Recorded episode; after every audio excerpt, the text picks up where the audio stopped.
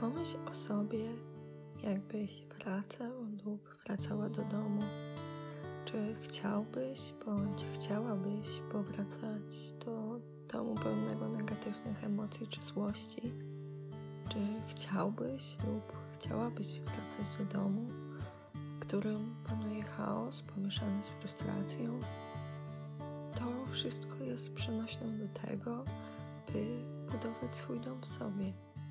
Taki w pewnym rodzaju niepozorny, ale jednakże potrzebny nam do funkcjonowania i życia.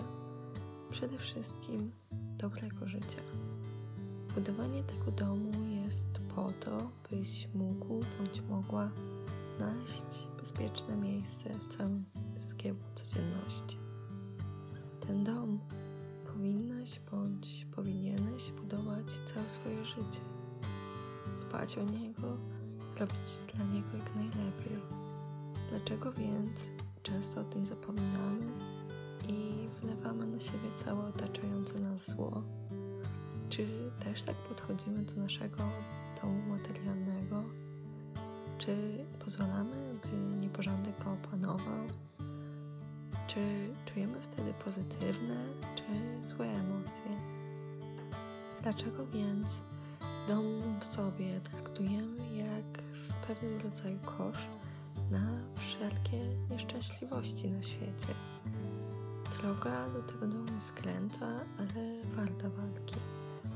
Może to wydawać się niemożliwe, ale mały krok daje też ogromny rezultat, bo ten krok jest nasz jedyny i niepowtarzalny. Dlatego więc warto przemyśleć, co byśmy chcieli inaczej. Warto pomyśleć, czy to, co jest w naszej głowie, jest dobre dla nas. Czy myśl o czym złym nie zadomowiła się w nas już na stałe? A z drugiej strony, czy przypadkiem nie szufladkujemy dobrych chwil?